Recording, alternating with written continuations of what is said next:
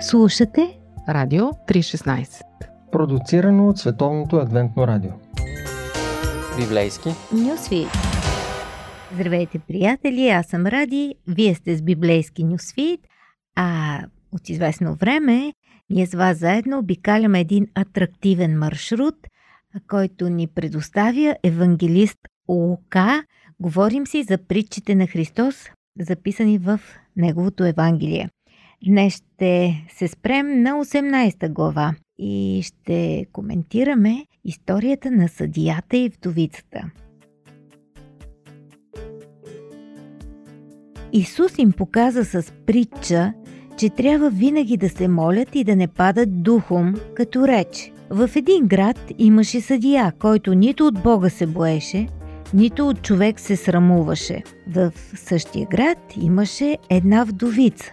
Тя все идваше при него и казваше «Защити ме от моя противник».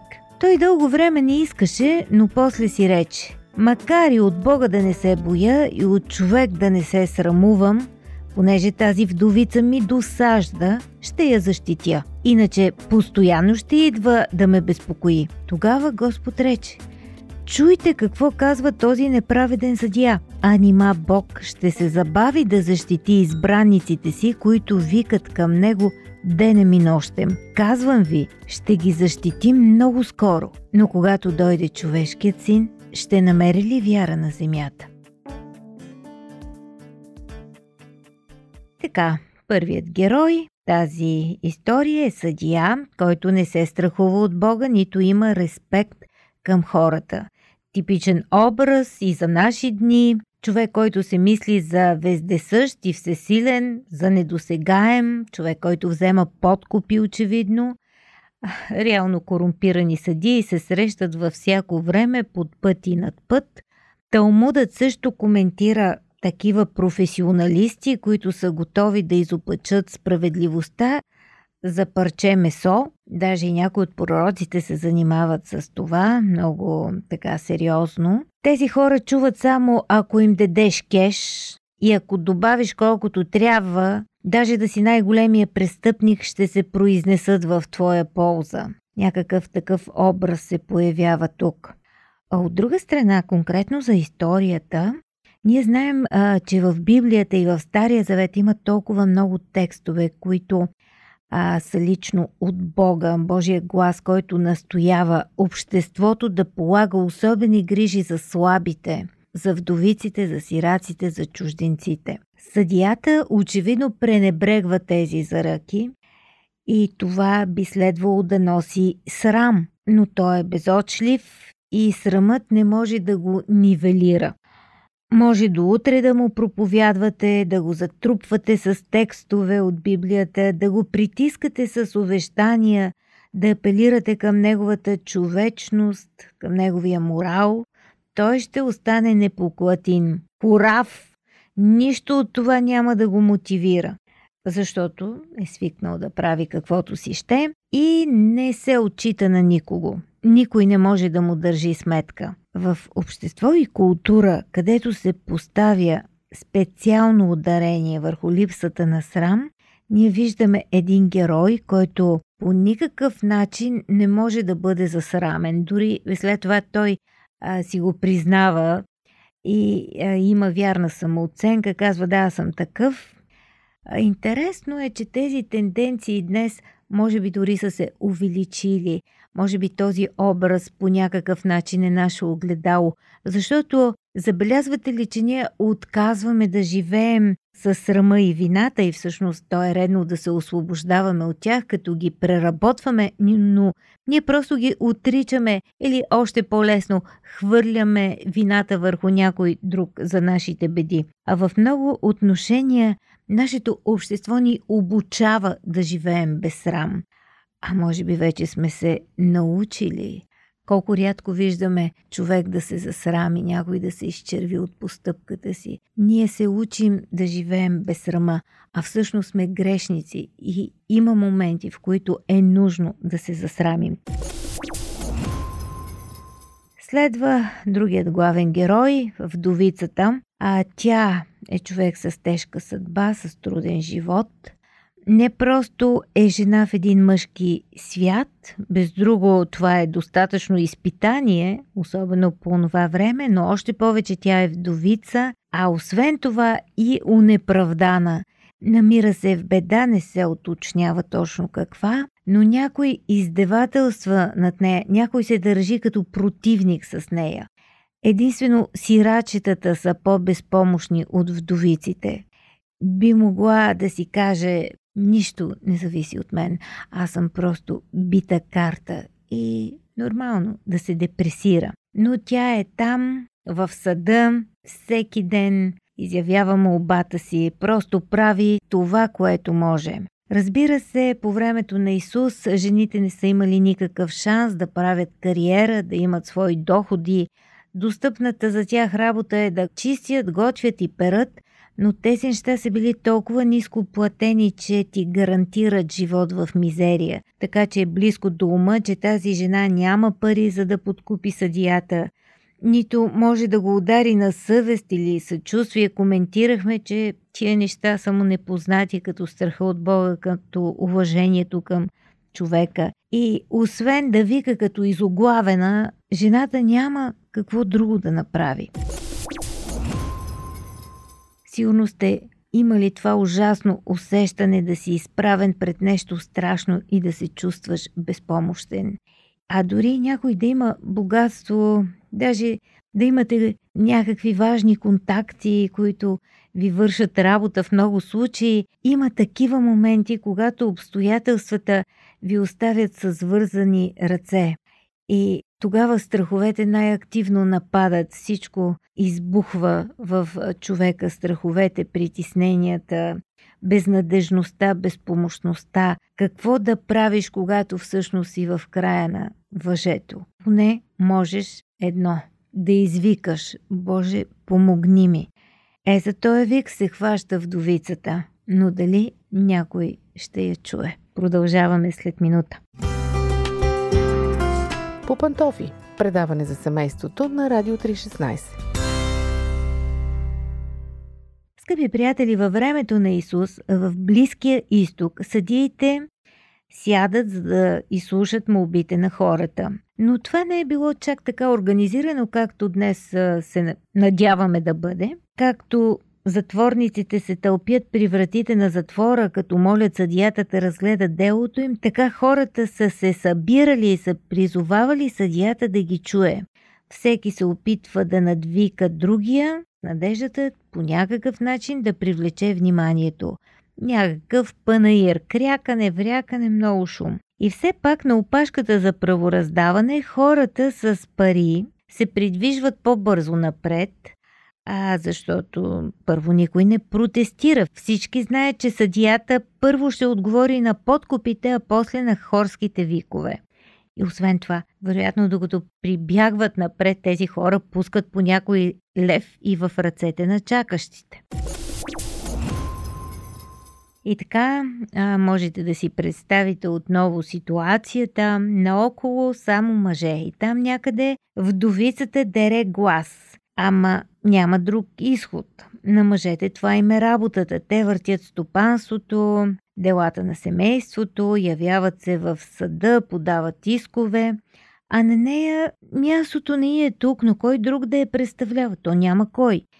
И забелязваме нещо любопитно, пред съдията мъжете трябва да се държат цивилизовано и внимателно да подбират думите си, за да не го засегнат. А за нежния пол тази културна норма не е била задължителна. Може би защото не са ни считали за хора, де да знам. Например, в историческите извори е записана историята на три жени, които подават молба до много могъща политическа фигура. И за да му привлекат вниманието, те го обсипват с обиди и го нападат с груби думи и ако бяха мъже, просто нямаха шанс, щяха да ги убият на място. Но тяхната нецивилизованост работи за тях и молбите им са чути. И тук жената успява да надвика тълпата. Тя разбира се знае, че само така би могла да привлече вниманието, вероятно думите и към съдията са твърде емоционални, може би са груби, гневни, сурови, но сигурно и вие сте били ядосани, на някого или даже на Бога и знаете колко силно можете да крещите даже към небето. Съдята е безочлив, корав, няма как да го обработваш, нито да го удряш на съвест, нито на вяра, нито да го призоваваш към човечност, към някаква милост. Това не му действа на него. Затова е интересно, че жената не само получава среща, но той дори удовлетворява нейната молба и как го постига. Тук езика, който е използван в оригинал е много интересен, по-образен е, сякаш вдовицата насинява окото, сякаш му удря някакво кроше, челен удар на съдията.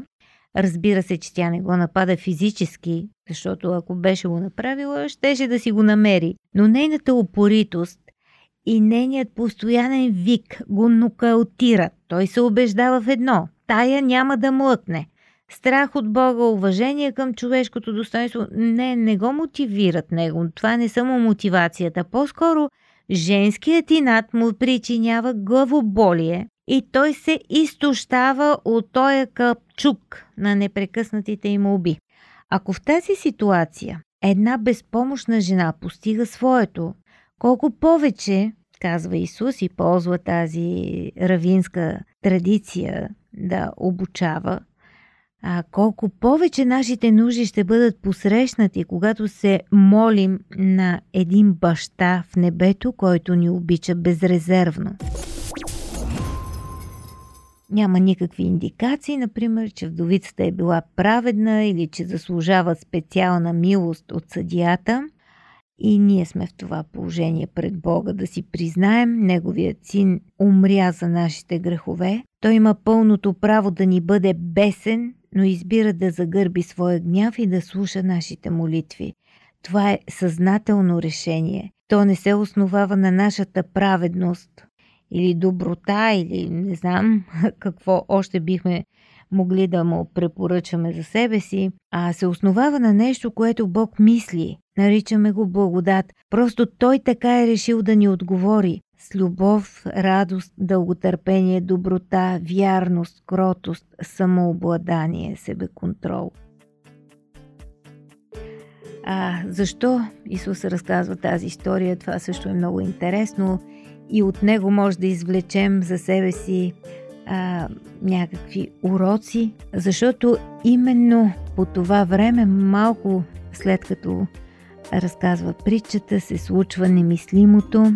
Исус е предаден от един от най-близките си последователи. Той ще бъде съден и повесен на дърво, умирайки от срамната смърт на обикновен престъпник. Процесът му направо е подигравка с правосъдието. Какво могат да направят учениците, приятелите му? Те не биха могли да протестират без да рискуват своя живот и са толкова безпомощно състояние, някак си напомнят на вдовицата, а нямат финансови средства, нито имат някакви политически активи, влиятелни връзки, с които да предотвратят смъртта на Исус или поне след това да отмъстят на убийците му. Виковете им за справедливост остават като глас в пустиня. Какво могат да направят? Ние също сме с тези страхове, с а, тази опасност да паднем духом, защото всичко това ни съпровожда в различни събития в нашето ежедневие, ако щете пандемия, ако щете економическа стагнация, може би за някои безработица едва достигат средствата за преживяване, може би други са в а, драматична ситуация на разпадаща се връзка, на развод или проблеми с детето. Всички преживяваме моменти, в които е лесно да се депресираме. Просто се молете. Молете се, когато се чувствате безпомощни, когато не сте сигурни за бъдещето и се притеснявате, молете се – когато чувствате, че нямате контрол и не можете да промените нещата, молете се.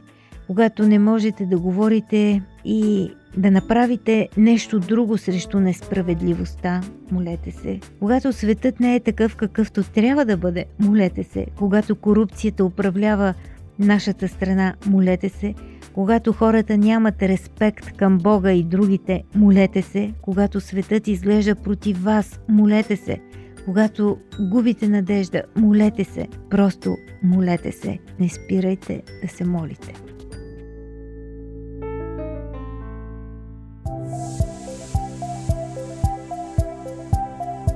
Слушате Радио 316 Продуцирано от Световното адвентно радио. сайт 3-16.bg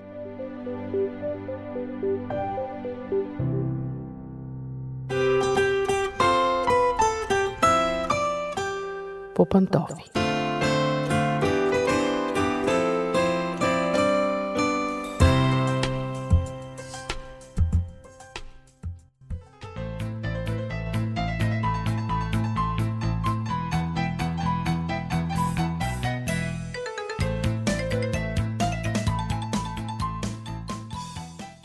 Здравейте, скъпи приятели! Отново сме по пантофи. Аз съм Мира и предупреждавам, че днес на вас, господа, които слушате днешното предаване, може темата да ви се стори феминистка.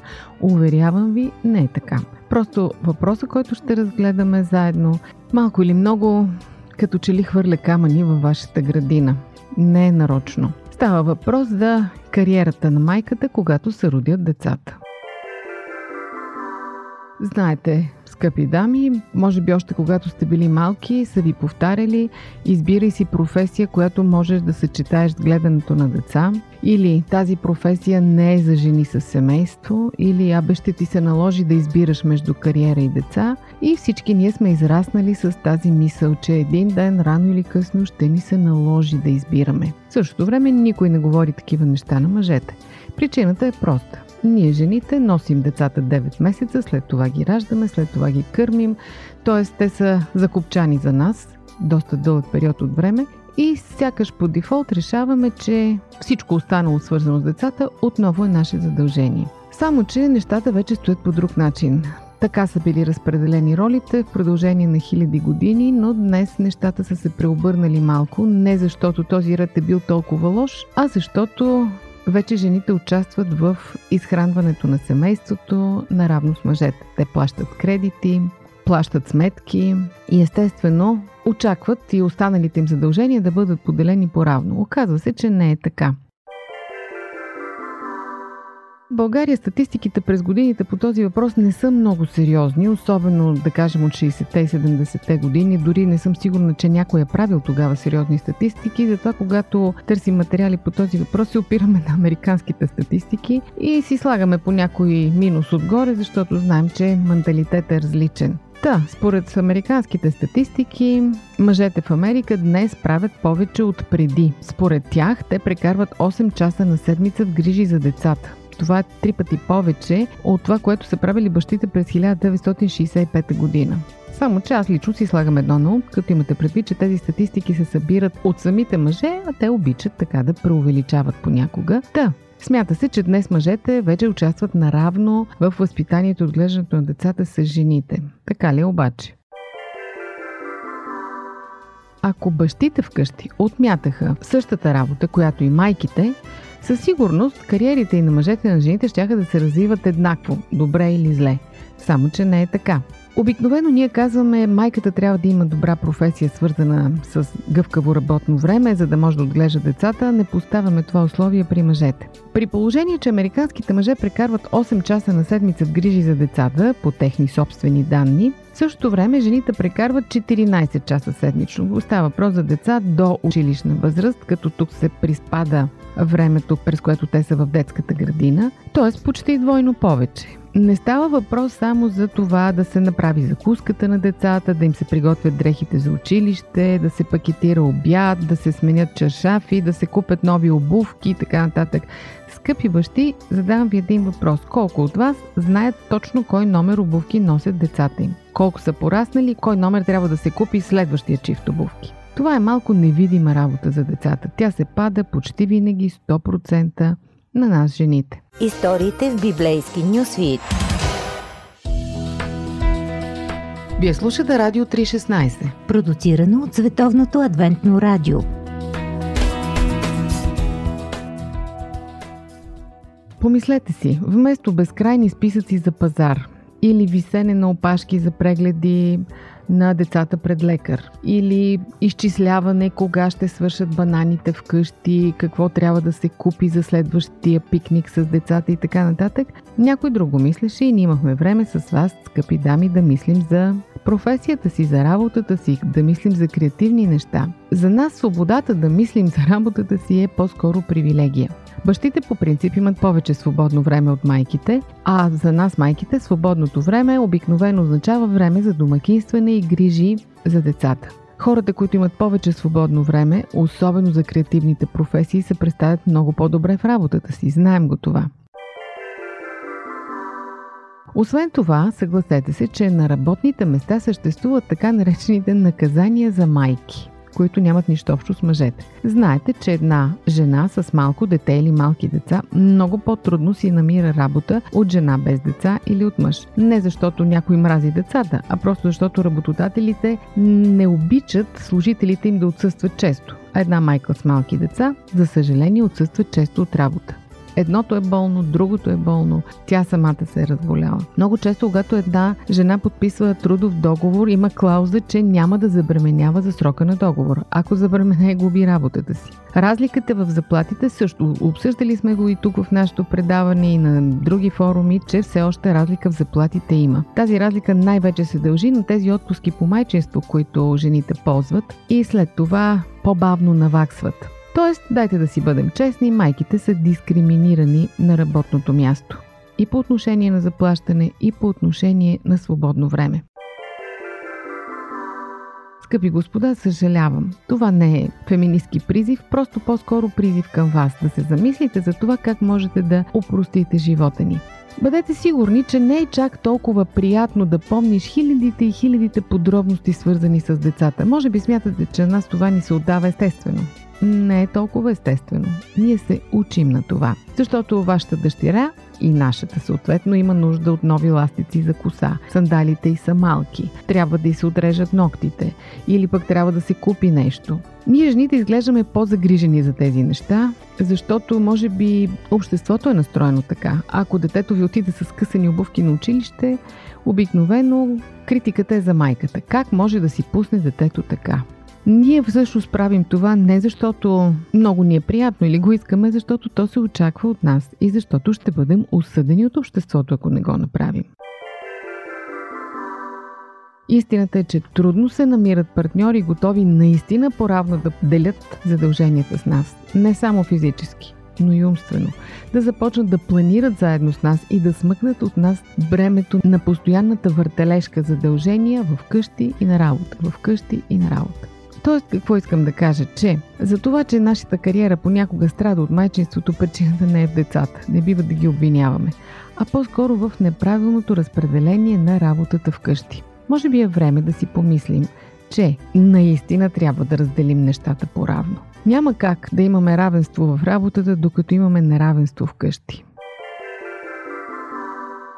Може би пък ви се струва, че това не е много християнско. В крайна сметка има в Библията много съвети за това какво трябва и какво не трябва да правят жените и мъжете. Струва ни се съвсем нормално една добра християнка да не протестира срещу това. Но както казах, ние живеем в други времена. Обедена съм, че ако днес апостолите пишеха своите послания и ако днес Христос ходеше по земята и получаваше, техните получения ще да изглеждат по различен начин защото те винаги са били в крак с времето. Та, просто исках да се замислим по въпроса. Дали не е време да разпределим нещата наистина поравно, за да може да има повече спокойствие и повече удовлетворение от това невероятно задължение и невероятна привилегия да бъдем майки и бащи. Това беше от мен за днес. Дано съм ви дала повод за размисъл. Днес отново бяхме по пантофи с темата за равенството в кариерите между татко и мама. Дочуване до следващия път.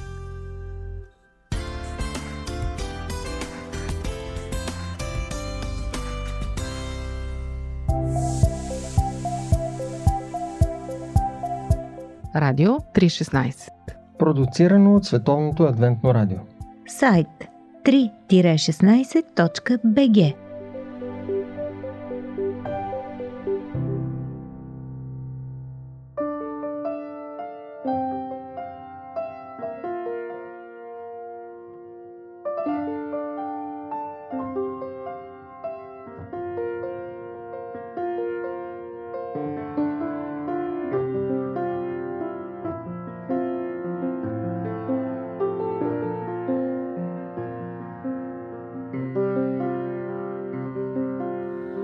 Yesterday the sun was gone, the rain was falling. The air was cold, clouds filled the sky. My soul.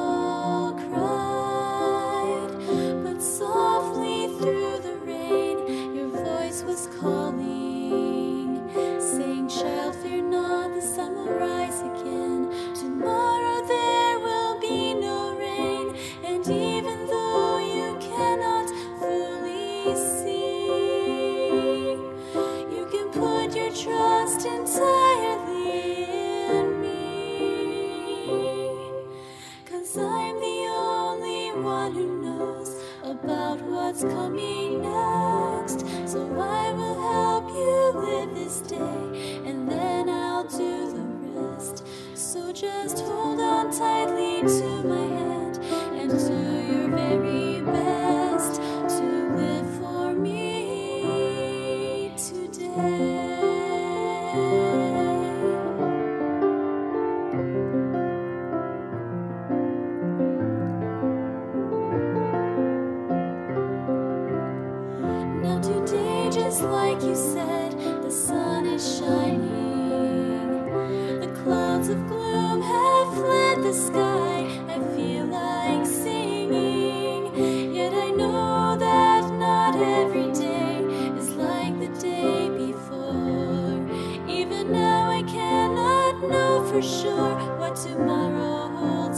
do.